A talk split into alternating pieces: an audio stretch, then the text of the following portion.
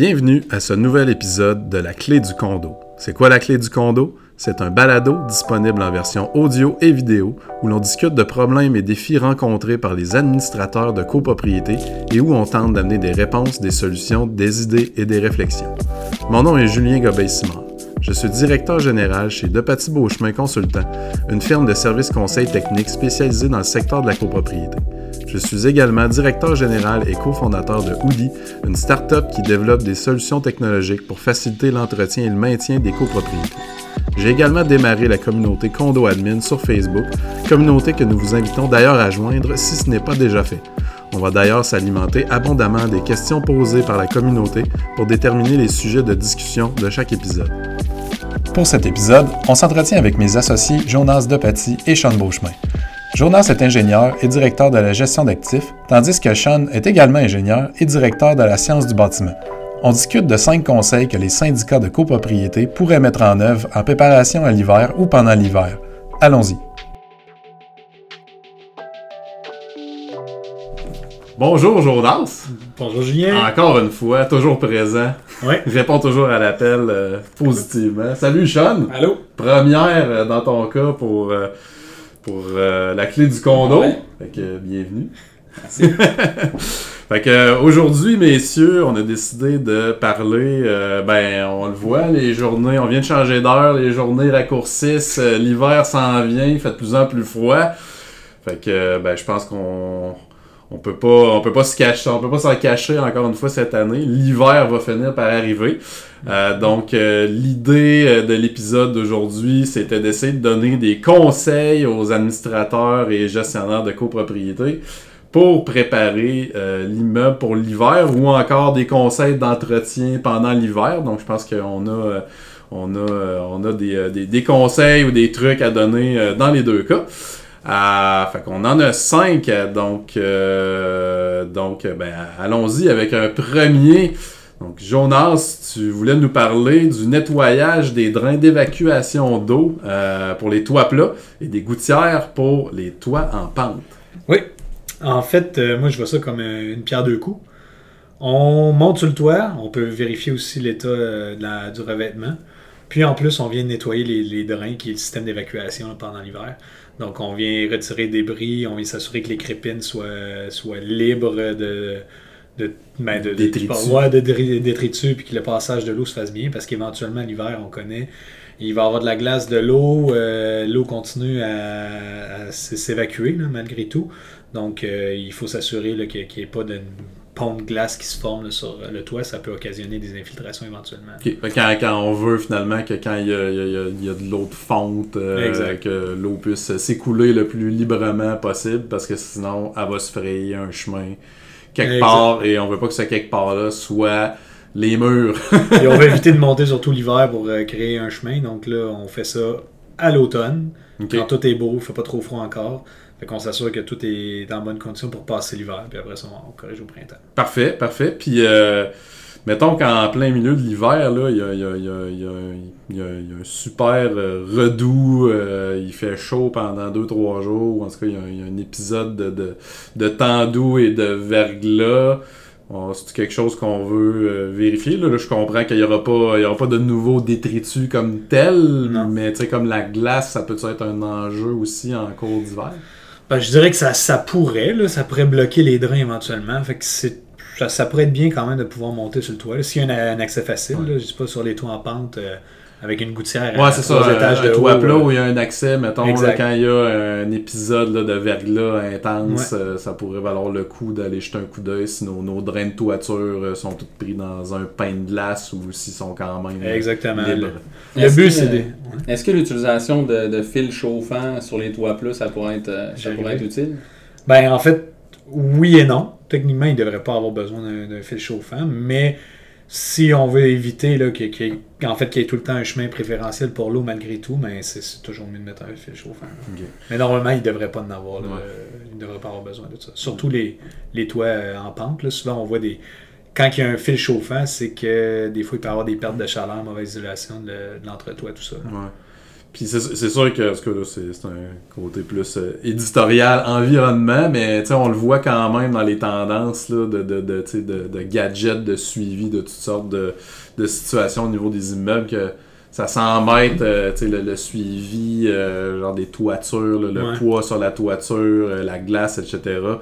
C'est c'est avec, veux, pas, avec les, les conditions climatiques qui sont comme de plus en plus variables euh, en hiver, là. Mhm. euh, euh, c'est le genre de produit qu'on voit de plus en plus arriver. Fait que bon, peut-être que peut-être que les fils chauffants vont devenir quelque chose de plus, euh, plus courant dans les années futures là, à cause justement de, de- de- du gel des gels là, qui sont plus fréquents. C'est sûr que ça, ouais, ça se présente plus là, depuis quelques temps. Good! Euh, conseil ou euh, truc numéro 2, on parle de vérifier, changer les filtres des unités d'apport d'air puis vérifier les prises d'apport d'air. C'est facile quand on parle d'un- d'un d'un équipement qui est sur le toit. Vous êtes en train de nettoyer les drains, mais là, vous passez à l'autre étape. Vous nettoyez les filtres euh, ou vous les changez. là. Des fois, euh, il y a certains, certaines personnes qui ne sont pas au courant, mais qui a des filtres à changer. Soit c'est le concierge qui le fait ou euh, vous avez une firme, là, un consultant externe, ben, pas un consultant, mais un, Une firme Ouais, là, de, de de- de- nettoyage. qui s'occupe des, l'aération, de des systèmes de ventilation. Effectivement, donc on change les filtres parce que ce qu'il faut comprendre, c'est si le filtre est bouché, si on ne l'a pas changé, ou même la prise d'apport d'air est, est obstruée, ce que ça fait, c'est que ça a une incidence sur la qualité de l'air intérieur. Puis pourquoi j'aime ça dire de faire euh, cette tâche-là au à l'automne, c'est que l'hiver, on est souvent pris dans, dans nos maisons. là. donc on, on ferme les fenêtres, on n'a pas des changements d'air d'autres que par cet apport-là. Donc on essaie d'éviter d'avoir euh, une mauvaise euh, d'air, une mauvaise euh, qualité de notre air Yeah. intérieur. Fait que c'est bon, c'est bénéfique pour la qualité de l'air, Ouais. mais j'imagine que euh, bon là quand que, si, si justement l'apport d'air est bloqué ou se fait pas bien, euh, bon finalement la prise d'air va devenir euh, Plus difficile. va être ailleurs finalement là. On... En fait, c'est qu'il va y avoir un déséquilibre là, parce qu'on va quand même utiliser nos cuisinières, nos, nos hottes, euh, on va utiliser aussi le ventilateur de la salle de bain. Donc, c'est sûr que ça va amener de l'air vers l'extérieur. Si la prise d'air se fait moins bien, mais éventuellement, euh, l'air va finir par rentrer dans le bâtiment. là, on va être en pression négative. là. Puis l'air va finir par rentrer par d'autres. Euh, les portes, les fenêtres, les portes, euh, les ouvertures dans les murs. toutes les euh, ouvertures ça, ça va finir par rentrer. Puis c'est de l'air froid qui rentre. Donc, là, c'est ça, parce de- que l'intérêt que, que, que, que, que, que l'air euh, rentre dans le bâtiment principalement par la, la, la L'unité. prise d'apport d'apport d'air prévue pour ça, c'est que bon, il y, y a comme un. Ça- cet air-là va être conditionné avec un Ouais. système de chauffage ou autre pour pas rentrer de l'air à moins 20 directement dans, dans, dans, dans le building ou dans les unités. Fait que là, c'est c'est- fait que c'est bon aussi sur euh, pour l'efficacité énergétique. c'est ça, pour l'efficacité énergétique et la, la, la, la, la, la- qualité de l'air aussi. Exactement. Ouais, c'est bon ça. Puis là, euh, là, l'autre chose que je me, me- je me posais, là, quand le système d'aération ou de- d'échange d'air euh, est pas central, parce que là, tu sais, comme mettons, Ouais. je, je donne l'exemple, là, chez nous, c'est des maisons de ville, fait qu'on n'a pas un système centralisé. Je veux dire, c'est la même recommandation, mais pour chaque unité là, qui s'applique. là. Donc, euh, Effectivement, mais si l'unité est à l'intérieur, ben il y a la prise d'air extérieure, mais Ouais, souvent c'est moins obstrué que des, des unités au toit. là. Ok, ouais, c'est ça. Ok, fait que effectivement, euh, c'est comme je pense qu'il faut planifier peut-être un, un nettoyage là, Ouais. euh, une fois aux quelques années. C'est aux 5 ans généralement, mais ça c'est le nettoyage des conduits, Mais euh, peu importe. l'unité- de toile, elle va, elle va, Ben, ça il, y a, être- il y a un fil pris. C'est ça, normalement qui est exactement, c'est qu'on change le fil plus souvent, Ouais, le, nettoyage beaucoup plus d'air, puis j'imagine avec euh, un moteur beaucoup plus puissant aussi. Exactement. Ok, excellent, excellent. Euh, numéro 3, tu voulais nous parler aussi de l'étanchéité des fenêtres. Ben, c'est un peu dans la continuité du même point. là. Donc Ouais. euh, là, euh, si on a de l'air qui peut rentrer, ce qu'on sait avec les fenêtres, mais c'est souvent c'est au niveau du calfeutrage, donc extérieur, qui est le, le joint entre, euh, entre le, le- le parement, là, souvent de, La brique Ouais, ou- de la brique ou peu importe. Là. Euh, puis le cadre de fenêtre, on a un joint de mastic qui est du calfeutrant. Puis ça, si c'est sec, fissuré, mais c'est des portes d'entrée pour l'air. L'air froid, même principe. De l'air froid qui rentre dans le bâtiment, là, il va falloir le chauffer, c'est une économie d'énergie. Puis ce qu'on sait selon les études là, que, que je regardais, c'est qu'environ sur toutes les pertes de chaleur globales d'un bâtiment, les fenêtres puis les portes, c'est environ 30% là, de cette Ok, c'est ça- quand même une différence majeure. Exactement. C'est pour ça que je disais, passez, faites le tour, allez voir à l'extérieur si vous voyez du calfeutrant euh, qui est fissuré, mais on peut faire une- un touch-up là, euh, temporaire, puis Ouais. Ce qu'il faut savoir, c'est que le calfeutrage, souvent, c'est ça a remplacé aux 10-12 ans. là. 10, Ouais. 12, 15 ans là, environ. dépendant de la, de la phase du bâtiment, tout ça. Mais c'est un- une tâche qu'on va faire à- à- selon certains cycles, mais euh, on peut venir les corriger entre-temps. On peut faire des retouches là, avant l'hiver pour essayer de limiter le- l'entrée d'air. Là, ça, bon, le calfeutrant, c'est une chose, mais euh, j'imagine qu'il y a des technologies de fenêtres, c'est comme des fenêtres en bois, que les, les cadres commencent justement à être euh, un peu moins en bon état. Effectivement. J'imagine que ça doit laisser passer de, plus d'air que, ça. mettons, en PVC. Ouais, puis on peut se rendre, là, tout dépendant aussi de l'âge de la fenêtre, là, qu'on peut se rendre à dire, ben, éventuellement, ça va prendre un changement de, de cadre puis euh, de la fenêtre au complet. Ouais. Euh, mais c'est sûr qu'en PVC, ça a moins tendance à gauchir, donc là, euh, c'est l'isolation. là. C'est, c'est- souvent, c'est mieux fait. là. Ouais. Mais euh, si je peux me permettre, là, on parle de, on parle de, de l'étanchéité à l'air, mais si on a des, des calfeutrants qui sont euh, fissurés, séchés euh, ou euh, des morceaux manquants, euh, avec les redoux qu'on parlait tantôt par rapport à- au système de, de- de drainage au toit, c'est des, c'est des, c'est des entrées d'eau aussi potentielles. Puis là, on parle Ouais. de cadrage en bois. Fait que, tu sais, à la fin de l'hiver, avec tous les cycles de gel, dégel dans le printemps, c'est sûr que l'eau pénètre euh, allègrement dans le système mural, puis on va, commencer à avoir des problématiques. Là. Ouais, c'est ça. Fait que Ouais. s'assurer que le est en bon état, puis faire des, des retouches s'il y a des, des- s'il y a des places, là, des spots où c'est pas en bon état. Ça, va, ça va prévenir bon, les pertes énergétiques, mais aussi l'entrée le- d'eau, l'entrée d'eau là, qui va causer On considère que la, la fenêtre, euh, ça fait quelques temps qu'elle est là, là, donc c'est plus pour éviter les, les transferts pendant l'hiver. là. Oui, puis c'est sûr qu'on recommande toujours quand on fait du calfeutrage de retirer tout le produit avant d'en mettre un nouveau. Ouais. Mais si on est dans, dans l'urgence d'agir puis on a peur pour l'hiver, on peut faire un, un t'appelais, t'appelais ça tantôt un touch-up. là. Le mot français me vient pas rapidement, mais on peut juste en remettre par-dessus temporairement pour l'hiver. Puis après ça, j'en parlerai un peu tantôt là, par rapport à- aux demandes de soumission dans l'hiver, là, mais on peut refaire faire les travaux euh, par un professionnel. Ouais, euh, c'est ça. Oui, oui, on Si on, s'entend, si on fait des correctifs dans cette situation-là, en se préparant l'hiver, c'est vraiment, là, on parle de, de quelque chose de très temporaire, là, juste pour essayer de limiter l'entrée. Exact. Puis là, c'est- c'était une tâche que je, un genre de conseil qu'on donnait, mais effectivement qu'un calfeutrage, ça va, ça va durer un certain temps là, avant de commencer à fissurer normalement, à moins que ça soit, que ça Mal soit fait. mal fait ou mal appliqué. là. Mm. Mais techniquement, dans les 10 premières années, il ne devrait pas avoir de fissuration, puis de, il ne sera pas sèche. Question euh, un peu bête, mais euh, bon, euh, c'est beau de dire, on, on va essayer là, de, de préparer euh, nos portes et fenêtres pour l'hiver. J'imagine pour les portes, là, pour le- les fenêtres, on parlait du calfeutrant. Là, pour les portes, j'imagine que ça va être essentiellement le, le, coupe-froid dans le bas de la porte, c'est ça? Coupe froid, il avoir sur les côtés, les portes Ouais, d'entrée, des fois des, des, euh, du bâtiment le principal. Mais Ouais. il y a des coupes froids, et, euh, ça, ça s'use, ça s'aplatit, ça s'écrase éventuellement. Fait qu'il faut éventuellement les changer. Ça peut être fait de par... temps en temps. Ouais, ça peut être fait par un concierge. moi, chez nous, j'en ai, là, qui est comme ajustable. là, Ouais, avec il se déplace là, au fil du temps, puis à emmener, c'est juste de, de, de s'assurer qu'il est bien positionné Exact. pour euh, bloquer un maximum Le bâtiment tombera pas si c'est pas fait, c'est juste une question de confort. Là, Économie d'énergie aussi. comment on fait pour tester nos, nos fenêtres, voir si sont, sont, sont étanches à l'air, on promène notre main, au- on attend qu'il fasse bien bien froid, puis on promène notre, Ouais. notre main autour. Ben, j'ai- Il y a ça, mais j'ai vu là, en faisant, en regardant ça, j'ai j'ai trouvé euh, l'idée de- du lighter. Donc une flamme, là, vous, vous allumez une allumette, euh, Un briquet. Un Un briquet. briquet. Un briquet. Puis euh, vous passez ça autour de la fenêtre sans souffler trop fort proche, là, mais vous allez voir, la flamme va bouger là, s'il y a des. Fait qu'avec son égard de Ouais, voir, là, je l'ai effectivement, s'il semble avoir de, de, de, euh, peu, peu ou beaucoup de, de, de, de passage d'air. J'imagine qu'il doit y avoir des tests un peu plus poussés Ben qu'on ouais. peut faire là, si on a un enjeu majeur, puis qu'on on veut vraiment tester en fait là, à quel point il y a de l'air qui peut entrer par le. Des tests de pression, d'efficacité énergétique, là, ça, ça se demande, mais effectivement, là, ça va prendre Ça coûte quelqu'un. euh, mais oui, ça va prendre quelqu'un sur place. là. Ouais, je ouais. parlais d'un- test rapide. Là. ouais, effectivement, effectivement. À la bonne franquette. Exactement. Excellent, tout en s'assurant de ne pas mettre le feu, le feu à la fenêtre, c'est bien important. Ou le feu au rideau. c'est vrai, j'avais une autre chose à dire là-dessus, c'est au niveau des moustiquaires. Parce que Oui, je oui, oui. disais, euh, on en a parlé un peu avant, mais au niveau des, euh, des- certains, ils les, les retirent pas.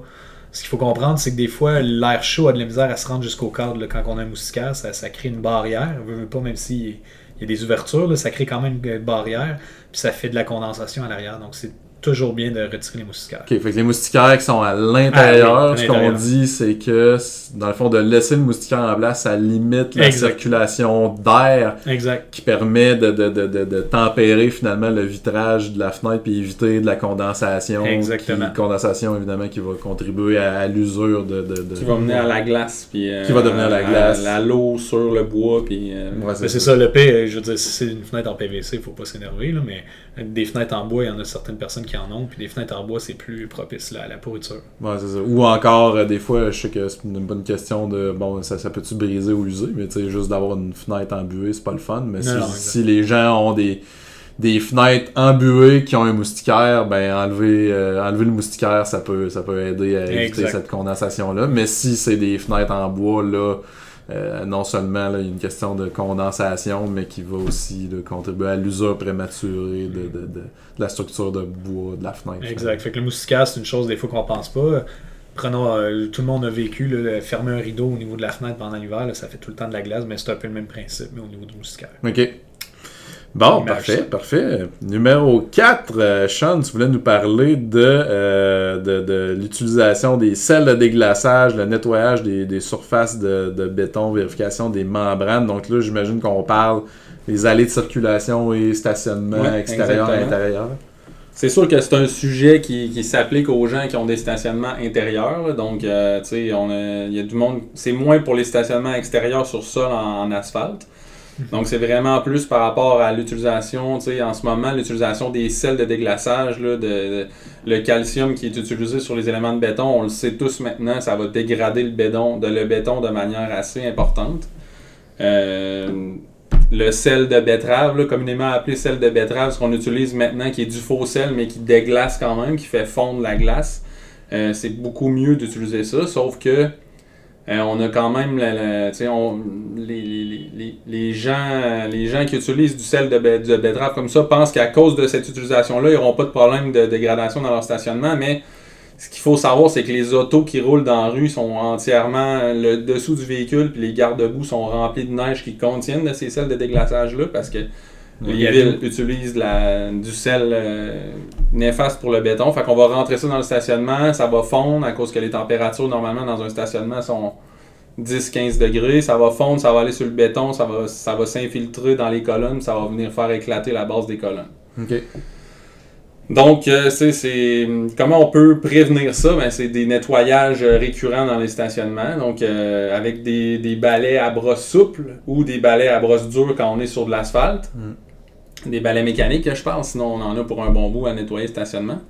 Mais le meilleur, c'est, euh, vraiment à jet d'eau à haute pression. Donc, on va venir, euh, on va venir nettoyer l'entièreté de la surface du stationnement, puis on va faire, retirer le sel qui se serait déposé là pendant l'hiver. Donc, personnellement, je recommande un nettoyage là, à- la fin de l'hiver, absolument.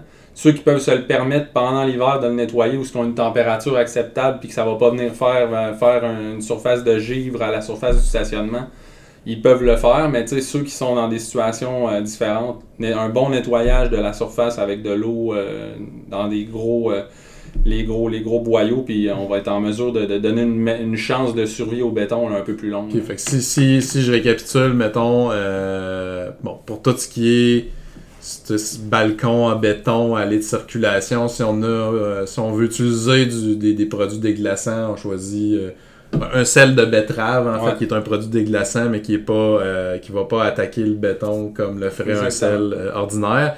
Puis à l'intérieur, euh, où souvent on n'aura pas vraiment besoin de sel, mais faut pas oublier que les véhicules qui circulent dans stationnement vont amener du sel de, de- de- du sel de déglaçage euh, qui, qui, qui, qui, était, qui, vient des, provient des Ouais. routes là, où on circule. Euh, fait que même si on n'épand pas de sel dans le stationnement comme tel, il va en avoir pareil. Puis là, ben, c'est important de faire des nettoyages, au moins un pendant l'hiver, à la fin de l'hiver. Ouais. Idéalement, plus pendant l'hiver si on est capable. Puis juste pour bien comprendre, là, de ne pas faire ce, ce genre d'entretien-là euh, dans, dans notre stationnement, c'est quoi ça va causer? euh, comme- Ben, les, comme sels, les, sels, euh, les sels de déglaçage vont s'attaquer directement à l'acier d'armature qu'on a dans, dans, les dalles de béton. C'est sûr c'est plus axé vers les dalles structurales, mais dans tous les stationnements intérieurs, il y a des colonnes, donc il y a de l'acier dans les colonnes. On va avoir une corrosion, le temps va faire en sorte que la corrosion va être de plus en plus grande. Ça va venir faire éclater le béton qu'on appelle délaminage. Donc, euh, je rentre pas dans les détails, mais le délaminage, ça fait fissurer les éléments puis ça fait tomber des morceaux de béton. Donc, la prévention, le simple nettoyage à l'eau claire, ça peut, hein, ça peut avoir un impact assez important sur les fonds que ça va prendre pour réparer les colonnes. Parce que les réparations du béton, c'est c'est très, très, très coûteux. Puis non seulement il y a les coûts, mais il y a tout aussi les, les enjeux euh, fonctionnels que ça peut amener. Là, demander à du monde de plus se stationner dans, dans, dans, dans, le stationnement pendant qu'on fait les travaux. Il y a une zone qui est condamnée. Encore pire, c'est dans le chemin de circulation. Ça peut vouloir dire que pendant un certain temps, il n'y a plus personne qui peut entrer sortir. Ça, c'est en plus des coûts.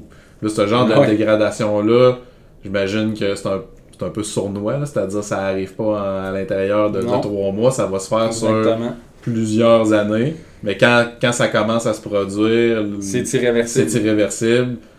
Tout ce qu'on peut faire après, c'est faire, des réparations, faire du traitement, retirer, doubler l'acier, enlever la corrosion. On est rendu dans. faut enlever le béton sur la pleine épaisseur des dalles, des corrections. C'est sûr que là, encore une fois, c'est des dalles structurales hmm. où on voit le plus de ces problèmes-là, mais ça devient excessivement difficile à gérer, surtout les gens qui ont du pavage. Donc, on va avoir, on va commencer à avoir de la corrosion dans le béton, on la verra pas à cause que le pavage va, cacher, on va avoir de l'éclatement, on va commencer à le voir juste par le dessous des dalles.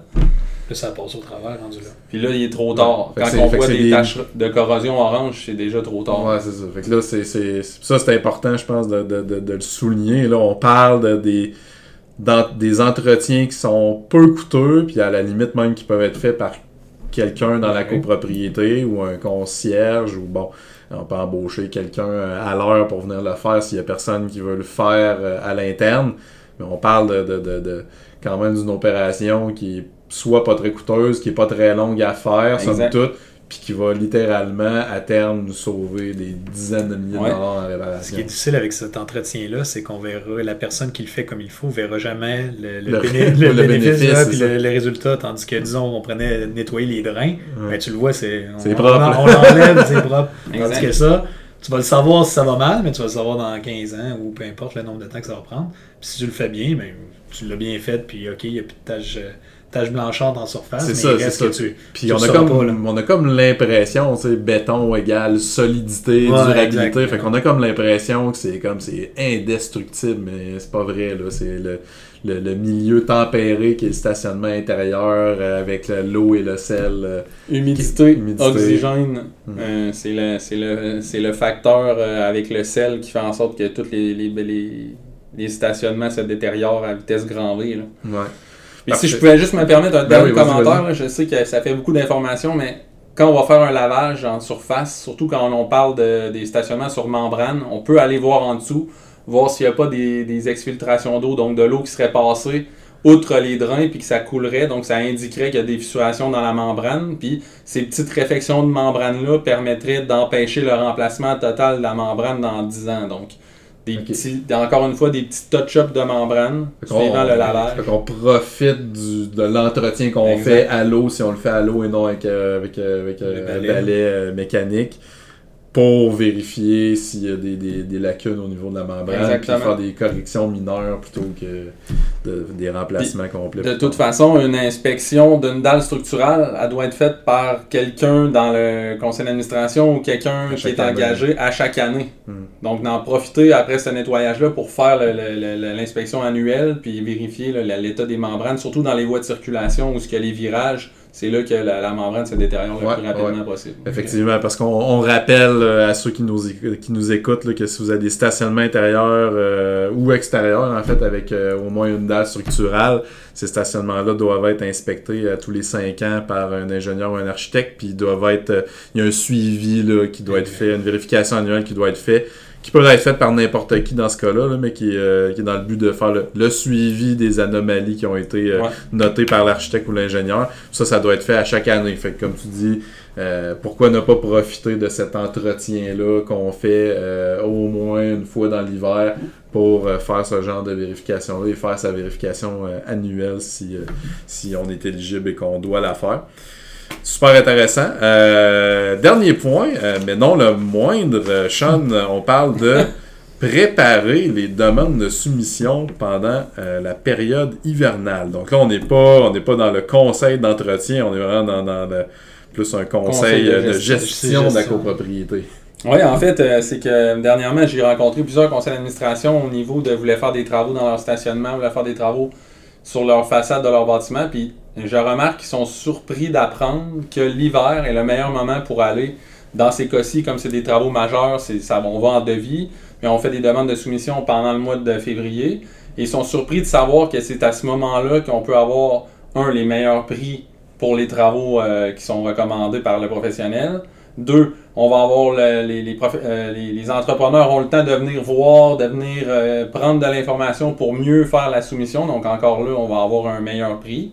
Puis ils sont disponibles euh, pendant pour faire les travaux, pour les commencer même dans les pour les stationnements euh, intérieurs, pour faire les travaux pendant l'hiver. Ouais.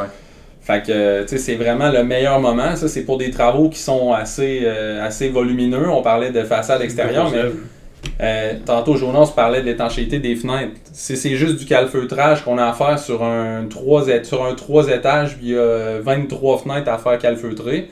Mais même pour un travaux, des travaux de, de plus petite envergure, c'est à ce moment-là qu'il faut faire venir les entrepreneurs, prendre les mesures, vérifier la quantité de calfeutrage que ça va nécessiter.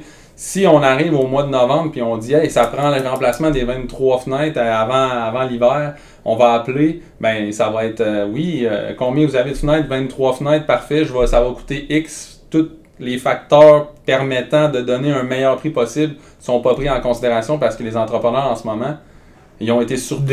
Ils ont été surpris qu'il y avait un hiver là, qui s'en venait bientôt. Fait que là, ils sont comme ils essaient de tout fermer leur chantier. Ouais. Puis euh, ils- ils- ça leur permet pas de rendre une bonne soumission, puis ils le savent très bien. Donc, si le conseil d'administration va en soumission pendant l'hiver pour, je le répète, n'importe quel type de travaux, c'est là qu'ils vont obtenir les meilleurs prix, puis le- la meilleure qualité de travaux après, parce qu'ils vont avoir une plage fixée d'avance, puis ça sera pas à la course à la fin de Les, meilleurs entrepreneurs sont, sont, sont disponibles, sont après, euh, fait planifier là, leur carnet Exact. de commandes. Fait que c'est c'est le temps de. C'est là qu'on a les, les, les meilleurs, c'est là qu'on y a le plus de concurrence, on a les meilleurs prix.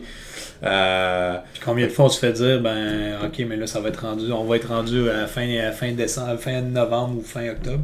Quand on le planifie d'avance, on a les périodes qu'on veut aussi. là. Fait que tous les travaux euh, majeurs, les remplacements de, de, de parties communes, là, toutes les choses qui, qui, qui, qui coûtent, euh, bon, on disait même mineur, ça vaut la peine, mais en gros, je pense que tu sais, le, le, le, le temps est un atout précieux pour avoir des bons prix, c'est ce que j'en comprends. Là. C'est, c'est, c'est- Exact. on n'appelle pas les entreprises de, de, de fenêtres en mai pour faire remplacer des fenêtres au mois de juillet. Ça, c'est vraiment la, recette pour avoir les pires prix.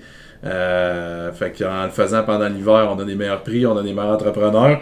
Puis là, l'autre facteur, si je si je comprends bien ce que tu disais, c'est que quand les entrepreneurs euh, sont, sont très, très, très occupés, généralement, ils vont mettre moins de, de temps et d'amour à faire des soumissions basées sur des mesures prises euh, sur place, puis euh, faire la cahier d'informations parce que sont, Ouais, sont- exactement. sont, sont, sont, dépassés par la quantité de travail Ouais, qu'ils ont déjà ça. à faire, ils n'ont pas beaucoup de temps. Fait que là, j'imagine que ça, ça peut vouloir dire, quand on va faire faire les travaux, si on a une soumission qui, qui, qui, qui, qui- qui manquait certaines informations à l'entrepreneur, ben ça peut vouloir dire des extras aussi. Peut-être, mais en fait, c'est pas qu'ils sont pas diligents, c'est qu'ils vont dire au client la plupart du temps, Hey, j'ai vraiment pas le temps. Le client va mettre un peu de pression, puis là, ils vont finir par Ah ouais, accepter. pour leur puis faire là- plaisir. puis- Exactement. Fait que ça va finir par être. Ça va pas être gagnant-gagnant des deux côtés. Là. Ça va faire. Si on parle de, de situations qui arrivent pas. euh, c'est pas tout le temps, ça finit pas toujours mal, mais tu sais.